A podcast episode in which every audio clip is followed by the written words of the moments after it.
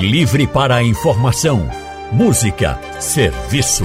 Rádio Livre para você, com Anne Barreto. O consultório do Rádio Livre. Faça a sua consulta pelo telefone 3421-3148. Na internet www.radiojornal.com.br. 26 de junho é o Dia Nacional do Diabetes, uma data que marca o alerta para a população sobre essa doença. Mas a prevenção contra o diabetes precisa ser todo dia. Só para a gente ter ideia, mais de 3 milhões de pessoas no nosso país convivem com o diabetes, segundo a Sociedade Brasileira de Diabetes. Mas como é conviver com diabetes? Quais são os riscos? Esse é o tema do consultório do Rádio Livre hoje e a gente está aqui com o médico endocrinologista, Dr. Fábio Moura. Dr. Fábio faz parte da diretoria da Sociedade Brasileira de Endocrinologia e Metabologia Regional Pernambuco. E Dr. Fábio atende no Hospital Oswaldo Cruz.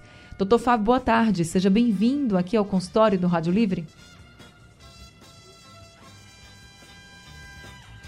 A gente está tentando aqui o contato com o Dr. Fábio. Será que ele está me ouvindo? Boa tarde. Agora! Ah, você me ouve? Sim, boa agora estou lhe ouvindo. Boa tarde, querida. Eu estou aqui no Oswaldo Cruz e a acústica está péssima. Eu lhe peço desculpas. É sempre um prazer para mim estar aqui com você. Sempre lhe parabenizo por prestar esse serviço à população e estou à sua disposição.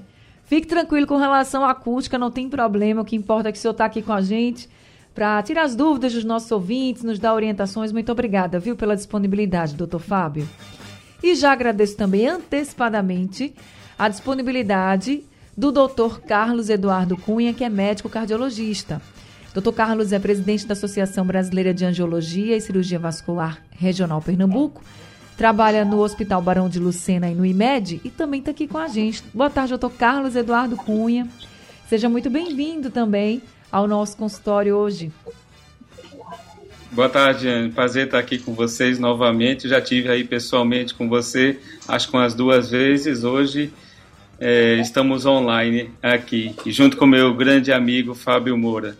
Prazer estar aqui novamente. Que bom tê-los conosco, essa dupla aqui com a gente para falar sobre diabetes. Eu também quero convidar todos os nossos ouvintes, vocês que estão nos ouvindo agora, tem diabetes, tem medo dessa doença, tem dúvidas? Olha, aproveita os doutores para vocês se consultarem, mandem suas perguntas pelo nosso WhatsApp, o número é o 99147-8520. Você pode escrever a pergunta, você pode gravar um áudio, fica à vontade, só não liga pelo WhatsApp, porque não dá para atender aqui, mas pode mandar um áudio, pode escrever que a gente passa aqui para os doutores. 99147-8520 é o número do WhatsApp da Rádio Jornal. Participe do nosso consultório. A gente vai falar de diabetes, que é uma doença crônica, ou seja, não tem cura, né, que acontece quando há falta ou má absorção da insulina. E a insulina, gente, é aquele hormônio que é produzido pelo pâncreas para poder metabolizar, regular aí a glicose que vai ser transformada em energia no nosso corpo. E quando a gente fala de diabetes, existem vários tipos de diabetes, existem algumas fases do diabetes. Eu já vou começar com isso, com o doutor Fábio. Queria que o senhor explicasse para a gente essas fases, doutor. Por exemplo, pré-diabetes. O que isso significa na prática, doutor Fábio? Bem, Anne, como você estava dizendo, nós temos uma classificação vigente de diabetes, onde a gente basicamente tem diabetes do tipo 1, diabetes do tipo 2 e diabetes, o que a gente chama de tipos específicos, além do diabetes gestacional, que obviamente é o que acontece durante a gestação. Uhum. Pré-diabetes seria um estado onde a glicemia da pessoa está alterada, tanto a glicemia em jejum, quanto a glicemia pós-prandial, após comer, ou ainda uma coisa que a gente chama de teste de tolerância à glicose, um teste onde você dá um açúcar e vê como aquele organismo da pessoa reage a esse açúcar. Então, quando eu tenho níveis de glicemia, que eles estão alterados, mas ainda não estão alterados o suficiente para caracterizar diabetes, eu chamo de pré-diabetes. Há uma polêmica grande, alguns autores refutam essa classificação, dizem que, na verdade, isso é um diabetes numa fase inicial. Uhum. Embora todas as entidades reconheçam a existência do pré-diabetes, mas alguns autores questionam isso. né? Porque pré-diabetes por si só aumenta o risco de ter alteração no nervo, neuropatia, aumenta o risco de ter alteração na retina, aumenta o risco de ter alteração vascular. Carlos está aí, ele pode falar melhor do que eu sobre isso. Diabetes é a principal causa de alterações vasculares, vasculopatia, tanto no coração quanto nos membros inferiores. E como é que uma pré-doença vai causar isso? Então, tem uma discussão. Em tese, é quando eu tenho uma glicemia, por exemplo, em jejum, entre 100 e 125, ou após um teste de tolerância, entre 141 e 199, ou ainda quando eu tenho uma hemoglobina glicada entre 5,7 e 6,4, eu caracterizaria esse pré-diabetes. Ô, doutor Fábio, esses índices que o senhor trouxe para a gente, para todo mundo, eles são índices gerais, por exemplo, hoje a gente já vê crianças com diabetes, né? Já nessa condição de pré-diabetes também. Então, esses índices aqui servem também para crianças e adultos ou não? Ou varia? Essa classificação é universal. Agora, o diabetes do tipo 1, que é o diabetes autoimune, que é mais comum em criança e adolescente, você pode pegar ele numa fase pré-clínica, onde tem alteração da glicemia e tem autoanticorpos. Diabetes tipo 1 é uma doença autoimune, então obrigatoriamente tem que ter a presença de autoanticorpos. O que a gente tem hoje, com cada vez mais frequência, principalmente em decorrência da epidemia de obesidade, é um aumento do diagnóstico de diabetes tipo 2 em criança e especialmente em adolescente. Os números em adolescentes são estarrecedores, porque aumentou a obesidade em adolescente, aumentou o sedentarismo. No nosso tempo, né, cara, a gente maloqueirava na rua, jogava bola, corria. Hoje o menino tudinho é com computador, é com celular, é em rede social. Então, cada vez mais sedentário, cada vez mais obeso, cada vez mais estressado, cada vez mais dormindo menos. Ou seja, tudo que é danoso à saúde. E comendo muito ultraprocessado, né? Quando você junta esse pacote, você vai ter aí o resultado desse aumento de obesidade e de diabetes. Para a gente fechar a classificação, diabetes gestacional, ela acontece, obviamente, quando a mulher está grávida, mas a mulher precisa ter uma tendência a ter diabetes ou não? Excelente questionamento. Com certeza há uma tendência genética. Nenhuma doença acontece se não houver uma certa tendência genética, tá? E um quarto das mulheres, ou seja, uma em cada 4 mulheres que desenvolve diabetes gestacional permanece com diabetes pós-gestação. Então, diabetes gestacional por si só é um marcador, é um alerta para o risco de diabetes tipo 2. No Endo Recife, que é o congresso que vai acontecer essa semana, né, o Congresso Pernambucano de Endocrinologia, vai ter uma mesa exclusiva para discutir isso. Tá certo. Agora deixa eu conversar então com o doutor Carlos. Doutor Carlos, vamos falar sobre os perigos, né, do diabetes e justamente sobre essas doenças cardiovasculares. Doutor Fábio, eu até já disse aqui, ó, quem tem pré-diabetes também tem risco. Então, eu queria que o senhor falasse um pouquinho dos riscos do diabetes quando a gente está falando de doenças cardiovasculares. Isso, a diabetes sozinha, ela é um fator de risco para o desenvolvimento de algumas complicações. Ela, junto com hipertensão, com dislipidemia, com obesidade, ela promove um aumento, a possibilidade de aumentar o risco de aterosclerose. A aterosclerose, ou a doença diabética, ela está presente em artérias. Essas artérias podem ser artérias de médio grande calibre e darem alterações, por exemplo, na carótida, na aorta, na femoral, mas também podem em pequenos vasos e aí alterarem as artérias do rim, as artérias da retina, as artérias dos pés e aí trazerem as microdoenças, doenças microvasculares. A diabetes, ela traz uma gama de complicações em vários locais do organismo, trazendo complicações especificamente para algumas determinadas regiões. Então, por exemplo, o paciente que tem a doença microvascular nos rins, ele vai desenvolver insuficiência renal. O paciente que tem a doença microvascular na retina, ele vai desenvolver a cegueira. O paciente que tem a doença microvascular de membros inferiores, ele vai desenvolver a isquemia e assim adiante. Ô, doutor, no caso do coração, quando a gente fala do coração, que tipo de risco diabetes pode trazer para infarto, por exemplo? Ele é um cofator, junto com a hipertensão, com a diabetes, olha, com a dislipidemia, com a obesidade, a idade, ele é um cofator de desenvolvimento de doença aterosclerótica. Essa doença aterosclerótica é um entupimento, basicamente, com acúmulo de gordura em determinadas artérias, e ela vai ter a característica clínica dependendo de onde ela entope. Então, quando ela entope uma artéria coronária, por exemplo, o paciente vai ter um infarto. Mas quando ela entope, por exemplo, uma carótida, o paciente vai desenvolver uma isquemia cerebral, um AVC. Quando ela entope uma artéria da perna, vai desenvolver a necrose, a isquemia, a gangrena na perna. Então, dependendo do local onde ela faz esse entupimento, esse desenvolvimento dessa doença, que ela vai causar a sintomatologia. Como o Fábio falou, é uma doença que está presente em todas as artérias do organismo. Se a gente fosse comparar uma pessoa que não tem diabetes e uma pessoa que tem diabetes, por exemplo, o risco de um infarto, eu vou colocar aqui o infarto, que eu acho que é uma coisa que chama muita atenção de todo mundo, né, para os riscos de uma doença. Então, se eu pegar uma pessoa que não tem diabetes, não tem doenças crônicas como diabetes e hipertensão, e outra que tem, essa que tem, ela tem um risco, em comparação a que não tem, de quantos por cento a mais, assim? Apenas 10 a 20 vezes mais riscos de amputação. É mesmo? É enorme.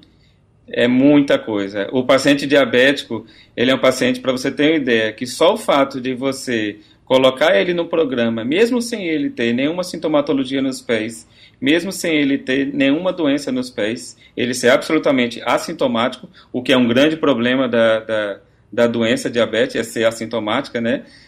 Só você colocar ele dentro de um programa e realizar educação, realizar determinado de mês em mês, por exemplo, de 6 em 6 meses, uma vigia no pé, você diminui em 75% o risco dele desenvolver doenças, necrose, úlceras e amputações em membros inferiores.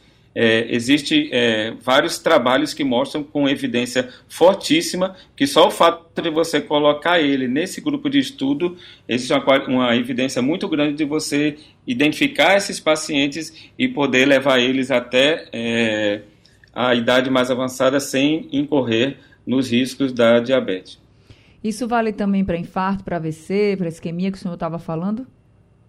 Para todos. Na verdade, o infarto é difícil. Você pode ter uma angina antes, por exemplo, mas alguns pacientes desenvolvem um infarto de uma vez só, como primeiro episódio. As pacientes também que têm uma placa na carótida que vão desenvolver um AVC, eles podem abrir o quadro com isso também, com um AVC. Então, esses pacientes precisam de uma triagem, eles precisam ser vistos com frequência, porque eles estão em risco. Ou seja, se você começa a fazer uma triagem nesses pacientes, você consegue detectar essas placas mais precocemente e fazer esse tratamento mais precocemente. Mesma coisa com os rins, com a função renal, mesma coisa com os olhos, com a retina. Tudo, basicamente, na diabetes é a prevenção. Fábio vai falar bem sobre isso. Vai sim. Temos ouvintes também. Um deles é o seu Paulo.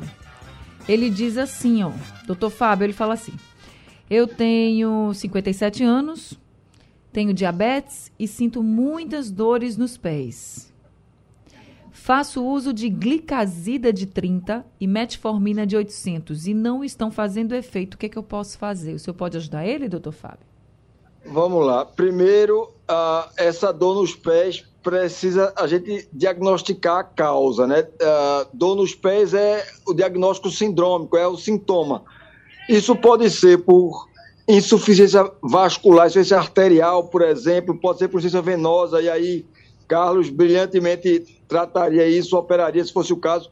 Mas o que ele descreve me lembra mais uma queixa chamada neuropatia, que é uma inflamação no nervo periférico que pode acontecer em quem tem diabetes. Então, precisa fazer alguns exames para confirmar ou afastar se ele tem o que chama de neuropatia diabética periférica.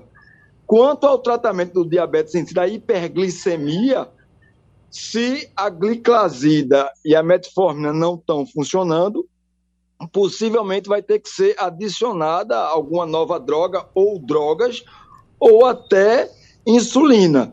Mas aí varia de caso para caso e eu não tenho como dizer isso aqui sem ver o paciente, sem ver o caso objetivo. Tá certo, então fica aí o alerta para o nosso ouvinte. Ô, doutor Carlos, a gente falou sobre alguns tipos de diabetes, a gente falou sobre os tipos de diabetes, as classificações, diabetes tipo 1, que é mais autoimune, diabetes tipo 2, que também está muito relacionada ao estilo de vida das pessoas. E eu queria saber do senhor, entre essas duas, tipo 1 e tipo 2, eu sei que a tipo 2 é mais comum, mas quando a gente está falando de risco vascular, uma é mais perigosa que a outra, ou os dois tipos aí, nessa questão de risco, de perigo para a saúde das pessoas, elas são equivalentes?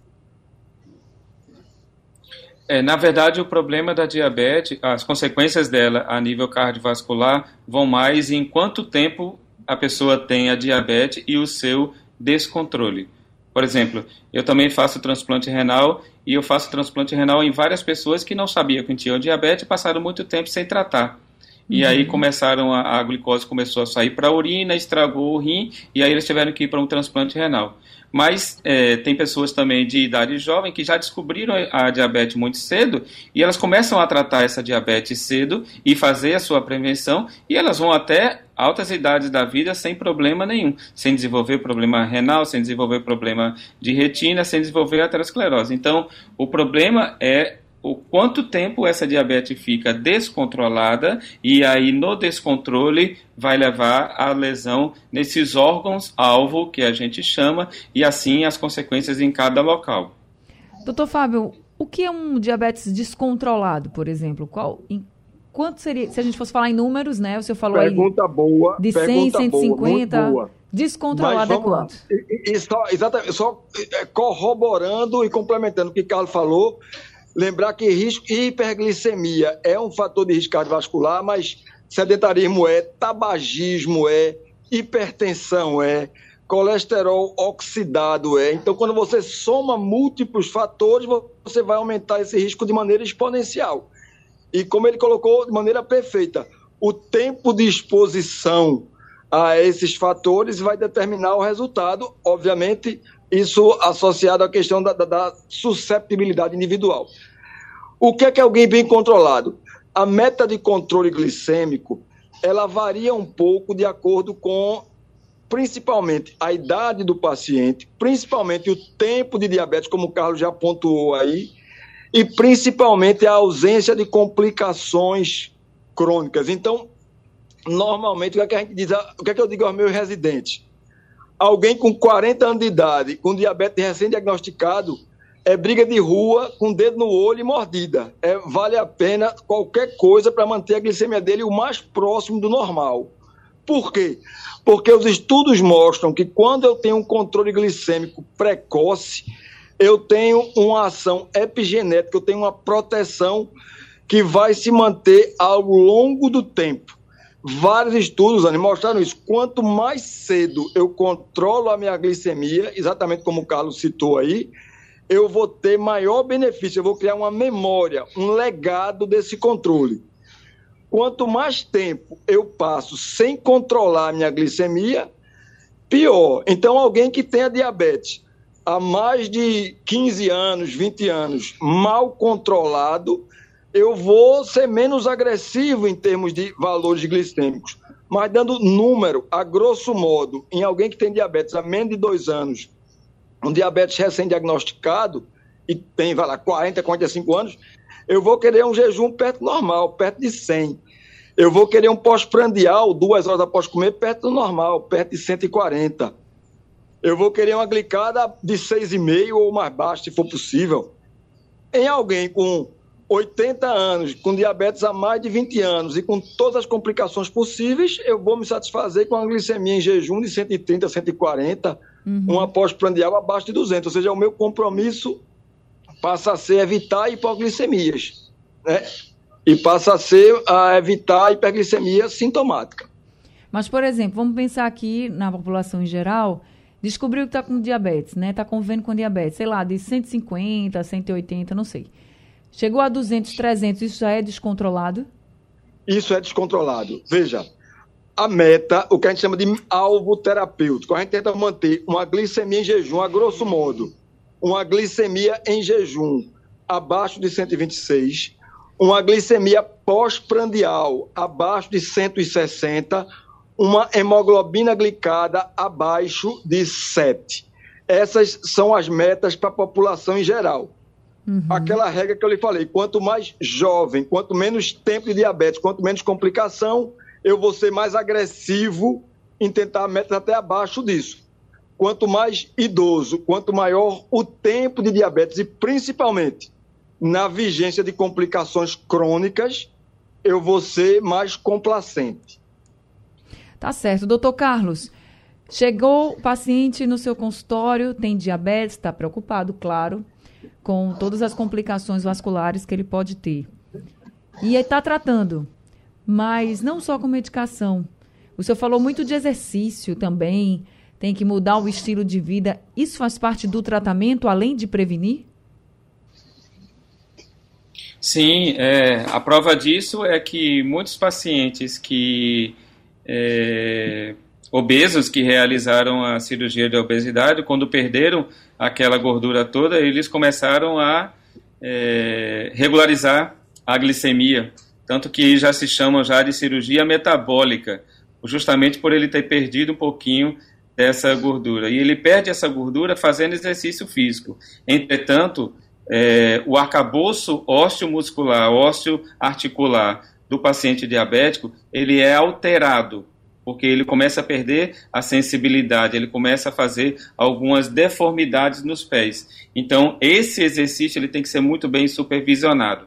Por isso aqui, existe uma forte qualidade de evidência para que esse paciente diabético vá frequentemente ao consultório, numa frequência relativa, em torno de 3 em 3 meses, para que a gente flagre essas alterações, para que ele não evolua para a formação de úlcera e, consequentemente, para uma complicação maior.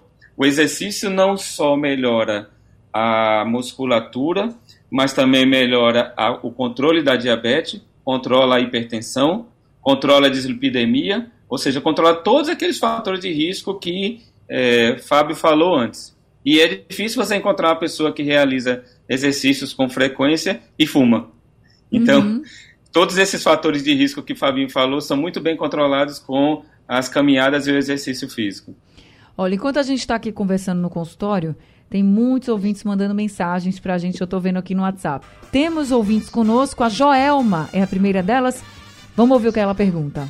Oi, Anne, boa tarde. Eu gostaria de tirar uma dúvida aí com os médicos em relação à diabetes, né? Que minha mãe perdeu a visão ano passado e, segundo os médicos, foi devido à diabetes dela.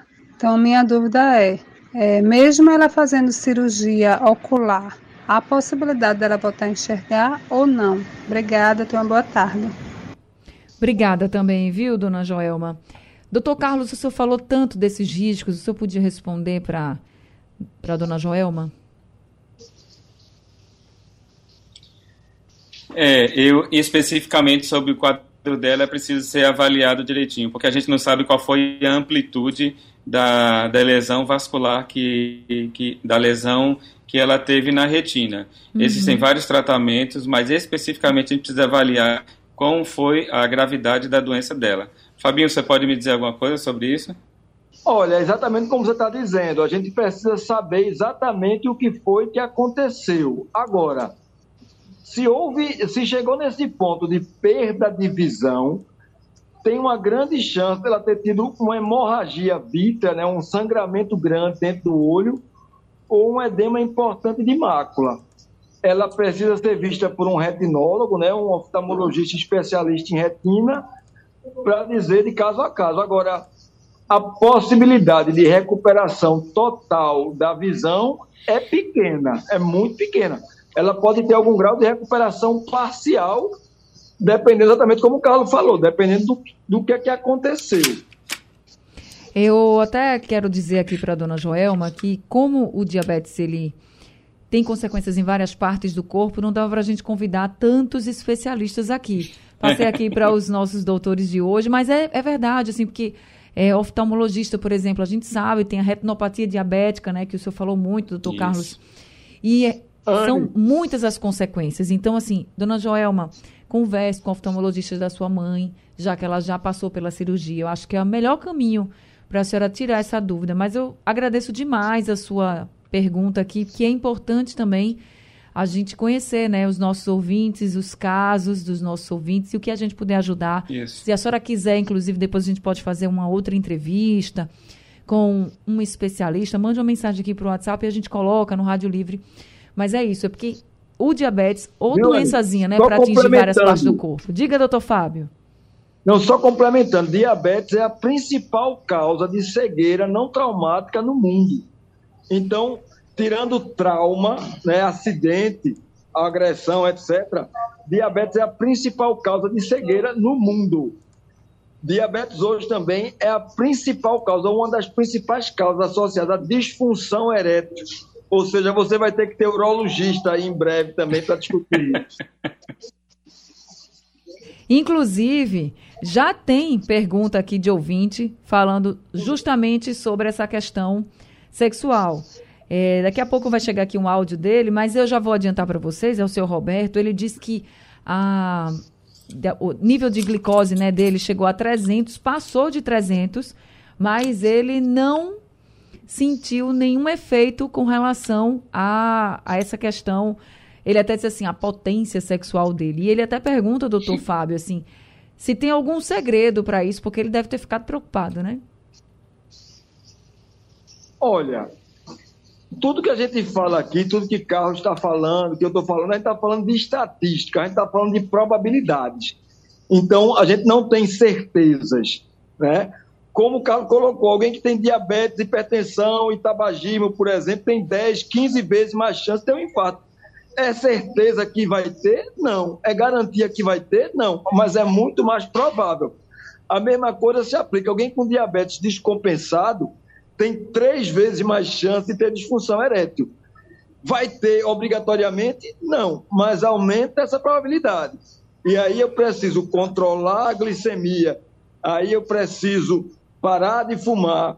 Aí eu preciso baixar a pressão. Em alguns casos, usar remédios específicos para a função erétil para tentar contornar isso. Mas, e aí, Anne, tem uma coisa muito importante também, que são as lesões que a diabetes causa. Algumas delas, elas são irreversíveis. E o objetivo da gente é impedir a progressão da doença. Por exemplo, um paciente que tem uma neuropatia diabética e perde a sensibilidade somente nos artérios e não no pé todo, se você conseguir controlar essa diabetes, essa neuropatia, ela não vai evoluir, mas aquela neuropatia, aquela sensibilidade nos artérios não volta mais, porque uma vez o levo lesado, ele não retorna mais. Então, quanto mais cedo a gente faz essa estratégia de tratamento, mais cedo a gente consegue impedir a evolução. Mesma coisa com a potência sexual, como ele falou. São nervos envolvidos também. Quando você envolve determinados nervos, a lesão ela não retorna. Então, talvez ele esteja um pouco ansioso porque ele tratando a diabetes talvez tenha algum retorno. E algumas doenças não retornam. Por exemplo, se você para de fumar, você continua com muitas lesões no pulmão, mas a partir de um determinado tempo, o seu risco de câncer já vai lá para baixo, já diminui de neoplasia. Então, algumas coisas podem ter o benefício imediato de você não ter, mas outras estacionam ali e aí você só vai fazer o controle posterior. Doutor Carlos, o senhor falou de fumo, o senhor falou de sedentarismo também, e o Cláudio está perguntando aqui se bebida alcoólica faz mal. Ele diz assim, tomar cerveja pode fazer mal para quem tem diabetes? A cerveja, infelizmente... apesar de ser uma bebida de gosto popular amplo e muito fácil de se tomar, ela tem uma quantidade de açúcar muito grande nela. E é a única coisa que a cerveja tem de ruim. Ela poderia ser tão boa quanto o vinho, por exemplo, mas não. A cerveja ela tem bastante açúcar. O que você acha, Fábio? Cerveja é bom ou é ruim? Não, é como você está colocando. Veja, e só lembrando... Tudo também vai depender da quantidade. Se você conseguir tomar uma lata de cerveja, possivelmente uma lata ou 2 latas de cerveja, não vai alterar. O desafio vai ser esse. Ele vai ter que tomar 1, 2 latas e parar. Ele vai ter que tomar 1, 2 latas e não comer nenhum petisco que tem açúcar. Isso. Então, ele vai ter que compor isso muito bem. Ele não está proibido de tomar cerveja, mas... com certeza ele não vai tomar na quantidade que ele gostaria de tomar, nem na frequência que ele gostaria. Né? A minha nutricionista liberou 3 latinhas por semana para mim, por exemplo. Não sei como é que é a dele, né?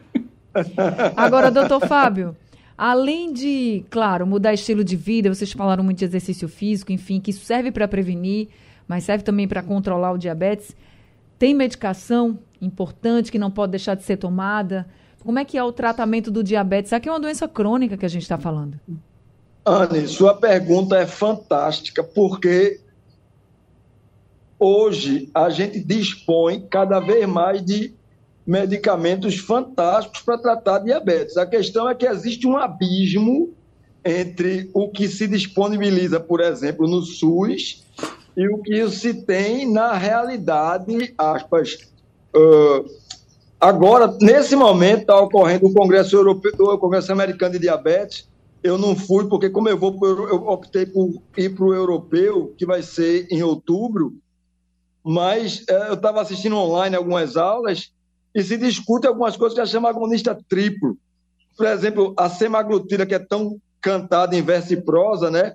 É um agonista uno, mono, ou seja, hoje a gente já tem agonista duplo, já está se discutindo agonista triplo de GLP-1, de GIP, ou seja, a gente vai ter medicações cada vez mais fantásticas. Agora, qual é o custo disso? Qual é a aplicabilidade disso?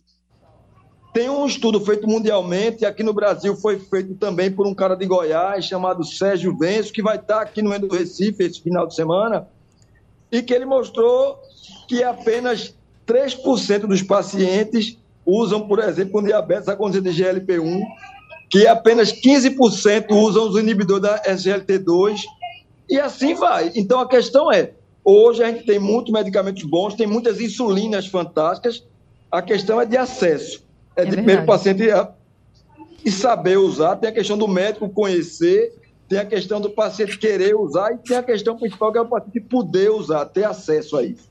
E essa questão da falta de insulina é uma realidade, né? Para o pessoal que é atendido pelo SUS, que está ouvindo a gente agora, sabe que muitas vezes falta mesmo insulina na farmácia do estado e fica aquela agonia toda para as pessoas se tratarem. Deixa eu colocar aqui o áudio do seu José, ele mandou uma pergunta para a gente.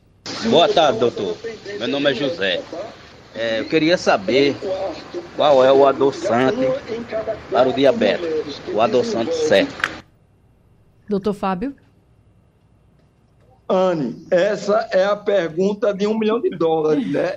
Eu participei de uma força-tarefa da Sociedade Brasileira de Diabetes em 2013 e a conclusão foi que não tem uma conclusão fechada, porque tem mais de 1.000 estudos discutindo esse tema, só que muitos estudos pré-clínicos, ou seja, em modelos animais, em rato, em coelho, em ser humano, a gente tem muito pouco estudo bem feito, controlado por placebo, etc. Então, a gente tem muito estudo observacional. A resposta, e talvez seja frustrante para vocês, alguém que em tese é especialista em diabetes, responder isso é, não tem uma resposta fechada. O que eu digo a meus pacientes é, use a dose menor possível de adoçante, porque adoçante tem dose. Eu brinco com meus amigos, com meu cunhado, que ele pega o adoçante assim e aperta, da famosa seringada, assim, né? Dá 3 ml de adoçante num café. Aí ele diz, isso faz mal. Eu digo, bicho, bom, se adoçante faz mal, eu tenho muitas dúvidas, não sei lhe responder. Agora, nessa quantidade que tu tá usando, com certeza deve fazer. Então, adoçante tem dose, use a menor dose possível. Tem uma discussão se o stevia seria melhor, porque ele é feito a partir de plantas, então, em tese, ele seria, aspas, natural. Mas não existe nenhum estudo controlado comparando estévia com os outros, então isso é muito mais uma teoria, na verdade uma hipótese do que uma certeza. É uma pergunta muito... O que eu vou responder a seu José? Seu José, use a menor dose possível de adoçante, se acostume a usar as coisas sem nada. Se o senhor perguntar, eu tomo café puro, sem açúcar, sem adoçante, sem nada, eu tomo suco puro, sem café... E se for para usar alguma coisa, é uma quantidade muito pequena de adoçante.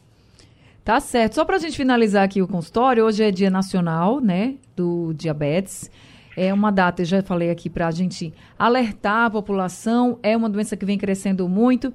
E para a gente finalizar, Doutor Carlos, a gente falou muito aqui sobre a quantidade de pessoas que vem, né, crescendo com o diabetes. Esse é o maior alerta que a gente pode trazer para que quem está nos ouvindo agora se conscientize cada vez mais e saiba que diabetes não é brincadeira, né? É, a diabetes cresceu muito. Na década de 80 para cá, praticamente duplicou a quantidade de diabéticos, né? O açúcar está presente em todos os alimentos hoje em dia. E a industrialização dos alimentos também piorou bastante isso. Não só a diabetes, como a dislipidemia, o tabagismo, etc. Todos esses fatores de risco incidem sobre esse tipo de patologia. O mais importante é a prevenção.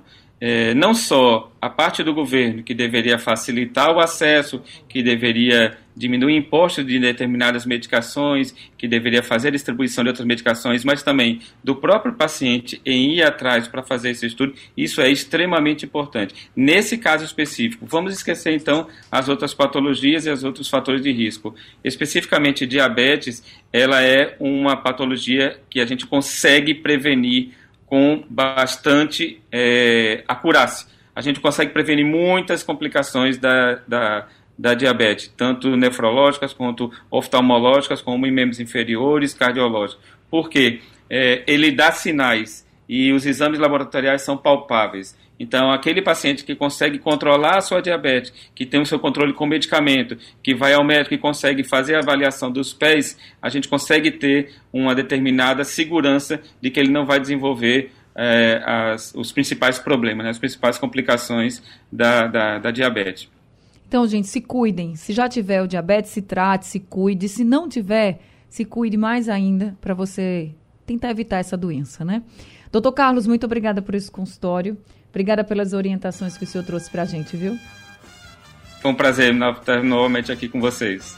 A gente aqui agradece demais, doutor Carlos, gente. Ele é médico, cardiologista, angiologista, cirurgião vascular. Ele atende no Barão de Lucena e o número do consultório particular é o 99503-2714 e tem também o 99485-8228.